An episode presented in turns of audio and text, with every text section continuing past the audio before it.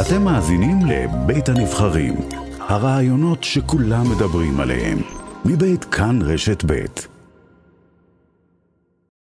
שלום לאיתי שיקמן, כתבנו לענייני חינוך. בוקר טוב, קרן. פתחנו בזה אתמול בבוקר, ולא שיערנו לעצמנו שתוך זמן קצר זה יהפוך, לא הייתי מגדירה את זה משבר פוליטי, אבל נושא בדרך להתלקחות. שמענו כאן אתמול שלושה ראשי ערים, את בני קסריאל ממעלה אדומים, את אלי ברדה ממגדל העמק ואת ליאת שוחט מאור יהודה, והם חלק מכמעט 170 ראשי רשויות שחתמו על המכתב לראש הממשלה ולשר החינוך, שבא ואומר, אנחנו לא יכולים לממן את החינוך החרדי הלא מוכר. נכון. תראי, זה כבר היום שלישי ברציפות בעצם מאז שהמכתב הזה יוצא. אפשר לומר מכתב חריף מאוד ומפתיע מאוד, בין היתר כי מי שמוביל אותו הוא חיים ביבס, יושב ראש השלטון המקומי ואיש הליכוד, וחתומים עליו כאמור כ-170 ראשי רשויות, בהם לא מעט ראשי רשויות מן הימין, מן הליכוד, וזה מעלה ככה, זה די מפתיע אותנו, כשבסופו של דבר השורה התחתונה שם של המכתב היא שהרשויות המקומיות לא מוכנות שיפגעו להם בסוף בכיס החינוכי, כי הן אלו שאחראיות ומשלמות על לא מעט מתקציבי החינוך, ובסוף הן באות ואומרות, אם אתם רוצים שאנחנו נתחיל לממן את החינוך הלא רשמי, אתם בעצם פוגעים לנו בכסף שאנחנו לוקחים בכל מקרה מכספי הארנונה של התושבים, כן? כמובן בנוסף לתקציבים ממשרד החינוך, ובנוסף לזה יש עוד כל מיני פגיעה. לדוגמה, דיברנו על תקציבי הבינוי שבעצם שס מבקשת לעצמה בכל הקשור למוסדות שלה ברשויות המקומיות. עצמאות שתינתן לשס, שהיא למעשה תוכל לסגור דברים כרשות בפני עצמה. נכון. ולא מול הרשות המקומית. נכון, ובכלל הרשויות המקומיות בעצם זועקות פה גם על המצב של הבינוי, אבל כמובן גם על המצב של כל מה שאינו מוכר מבחינתם. הם לא יכולים לקבל מצב כזה, ואתמול יהדות התורה מכנסת מסיבת עיתונאים ויוצאת בהצהרה באמת חריפה מאוד נגד ראשי הרשויות, כשבין היתר היושב ראש משה גפני בא ואומר, אנחנו נבוא חשבון עם ראשי הרשויות שחתמו על המכתב, אז זה ממש מאיים עליהם, אומר יש ציבור חרדי לא קטן במקומות האלה, בערים האלה, ומבחינתו הוא אומר, החתימה על המכתב הזה, ומי שלא יחזור בו, יודיע שאינו שותף למכתב הזה, המשמעות היא המשך האפליה נגד הציבור החרדי, זה מה שאומר גפני. כאילו ילדיו לא זקוקים לחינוך, הציבור, אומר גפני, יבוא איתו חשבון בבחירות לרשויות המקומיות, ואנחנו נשקול את המשך ההשתתפות בפעולות לבחירתו מחדש. זה איום, אין יותר ברור מזה מבחינת גפני. מה שהוא אומר, הוא אומר, ראש עיר, בעיקר, וזה נוגע לראשי העיר שיש בתוך הערים שלהם קבוצות חרדיות יחסית גדולות, ראש עיר שישאר חתום על המכתב הזה, אנחנו לא נסייע בבחירתו, ואולי אף חמור מכך בבחירות המוניציפליות הבאות, שזה תכף. נכון, זה ממש ממש בקרוב. אגב, צריך לציין בהקשר הזה, שני ראשי ערים בולטים מאוד לא חתמו על המכתב. משה לאון, ראש עיריית ירושלים, ואליזה בלוך, ראש עיריית בית שמש. אצל שניהם יש אוכלוסייה חרדית גדולה מאוד. כן. צריך לציין בהקשר הזה גם שיאיר רביבו, ראש עיריית לוד, שהיה חתום על המכתב, משך את חתימתו בשלב מסוים, עוד לפני האיום של גפני ושל יהדות התורה. בוא נגיד שלום, כינסנו את פורום ראשי הרשויות של סדר יום. בוקר טוב לבני קסריאל, ראש עיריית מעלה אדומים. בוקר טוב קרן, בוקר טוב למאזינים. ובוקר טוב לאלי ברדה, ראש עיריית מגדל העמק. תכף יצטרף אלינו גם, הייתם איתנו גם אתמול, לא תיארנו לעצמנו שתוך כמה שעות נשמע באמת את התגובה המאוד מאוד חריפה מצידה של סיעת יהדות התורה, גם גפני, גם הסיעה כולה באופן רשמי. מה התגובה שלך בן קסריאל לזה? אני חושב שהיום הזה הוא יום מיותר וגם מקומם, מביא אותנו עם הגב לקיר, וכשאנחנו ראשי הרשויות נמצאים עם הגב לקיר הם גם יודעים לבעוט, ולכן אין טעם לבוא באיומים ובסחיטות פוליטיות כאלו ואחרים. למשל, לי יש בית ספר חרדי שהוא מהמגזר של חבר הכנסת גפני, הוא לא ביקש ממני לפתוח את בית הספר הזה, אנחנו פתחנו את בית הספר הזה כי ראינו את מצוקת ההורים שם. אותו דבר גם בית ספר של ש"ס יש פה, לכן אין טעם לבוא ולקפות הראשי הרשויות. צריך לתת את זה לשיקול הדעת של ראש הרשות, כי הוא מכיר את התושבים, הוא רוצה לקדם את החינוך לכולם, ולהביא את המיטב שבמיטב לחינוך הפדגוגי. אני לא מקבל את האיום שלו, אני חושב שחבר הכנסת גפני צריך לחזור בו מהאיום, צריך לשבת עם מרכז השלטון המקומי, יש לנו נציגות טובה, חזקה, יחד עם שר החינוך ועם ראש הממשלה יתערב, לי אין ספק שנגיע לפתרון. אין טעם באיומים, אלא לשבת ביחד ולמצוא פתרונות. תכף עוד נגיד, נתייחס לעניין האיומים של גפני ויהדות התורה, אבל בואו נדבר על העניין העקרוני עצמו. העניין העקרוני עצמו, שזה חלק מההסכם הקואליציוני. הסכם קואליציוני שראש הממשלה בנימין נתניהו מכיר כל תו ותג בו, שראש הממשלה בנימין נתניהו חתם עליו. כלומר, אנחנו יכולים עכשיו, אתה יודע, לדבר על גפני, אבל בסופו של דבר, הכתובת שלכם, ואכן גם אליו הפניתם את המכתב, הכתובת שלכם הוא נתניהו. נכון, אני מאמין שאני בחרתי בנתניהו, ואני מאמין בנתניהו גם ביכולות שלו, וגם בהבנה שלו את הנושא של החינוך במדינת ישראל. אני מאמין שהוא בסופו של דבר יתערב. אפשר, וההסכם הקואליציוני הוא לא פוגע ברשויות המקומיות, צריכים לשבת עם הרשויות המקומיות, להבין את מה שקורה, משום שאנחנו נושאים בעיקר הנטל של החינוך, של הרווחה, של כל דבר ודבר בעיר שלנו. אנחנו החזית. עכשיו אני רוצה לתת לחבר הכנסת גפני דוגמה. בירושלים יש כת משיחית, יהודים למען ישו.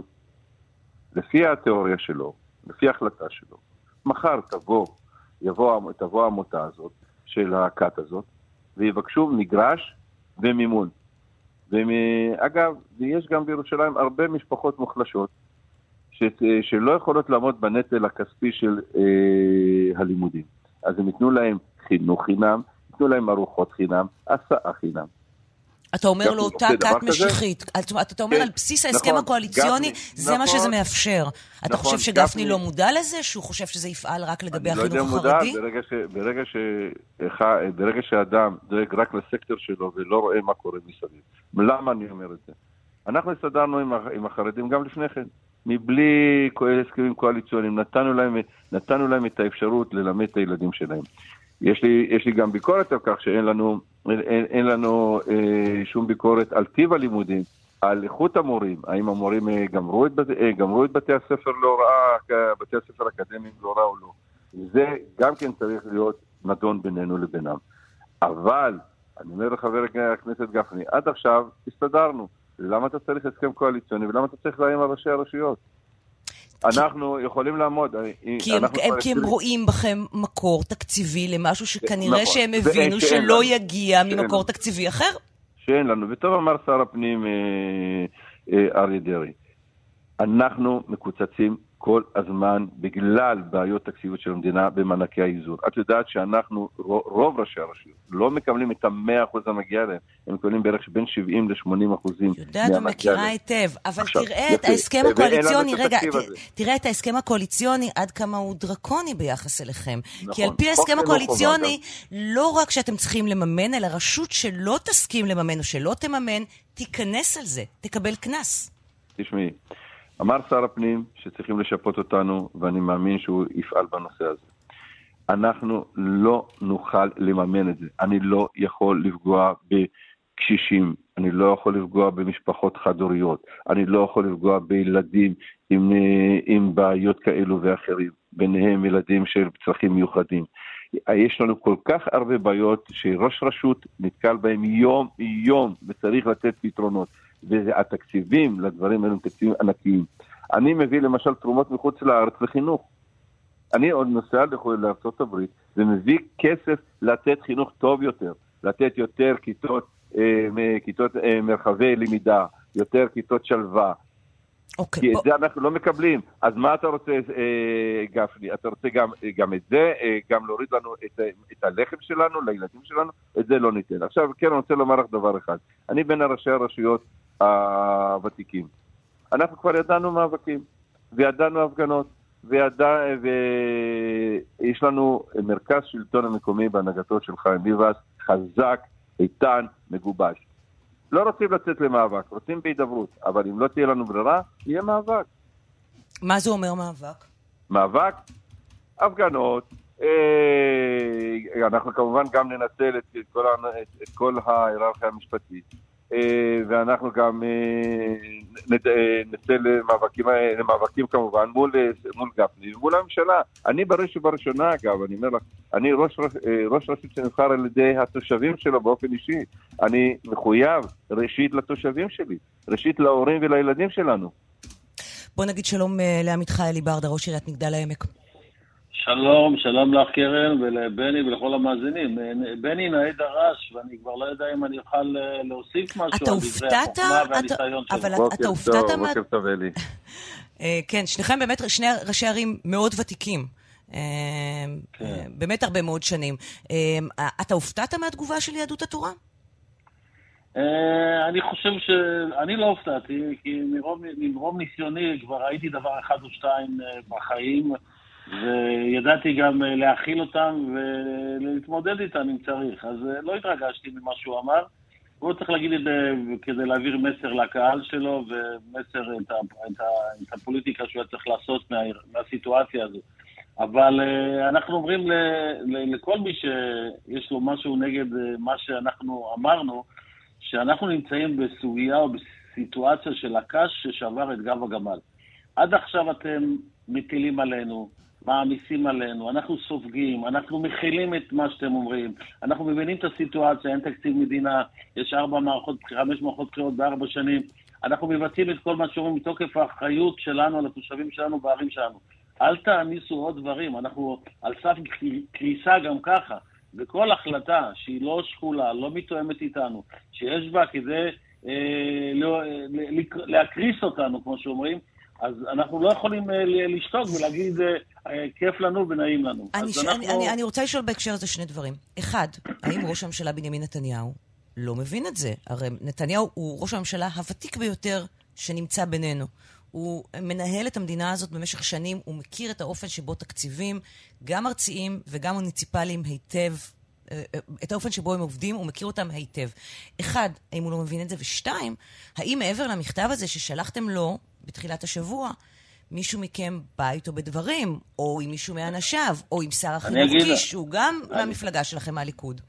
אני אגיד לך, אני קודם כל חושב שביבי מבין, והיא בעל הניסיון והידע בתחום הזה, כך שאין ספק שהוא מבין, ומבין גדול אפילו. אבל יש לו גם את חוכמת החיים, שאולי גם יודע לתזמן את זה לאורך הקדנציה, ולא מיד בתחילת הקדנציה. אני רוצה לומר לך שאני אתמול הגעתי לכנסת כדי להשתתף בישיבת הסיעה, כדי לומר את הדברים האלה שאנחנו מדברת עליהם עכשיו, בישיבת הסיעה, בסיעת הליכוד בכנסת. היום? אבל אתמול זה היה ישיבת הסיעה. בישיבת הסיעה אתמול. הייתי שם, אבל לא אפשרו, לא לי ולא לחיים ביבס, ששנינו הגענו, הוא יושב ראש המרכז, אני יושב ראש האספה, הייתי במרכז שלטון מקומי, הגענו כדי לומר את המסר שלנו שאנחנו בעד שוויון בחינוך. אגב, אני במגדל העמק מתקצב בתקציב שלי 3 מיליון שקל בשנה לשוויון במערכת החינוך במגזר החרדי אצלי במגדל העמק. אני כבר עושה את זה. רגע, אני רוצה להבין את העניין. הם לא נתנו לך לדבר?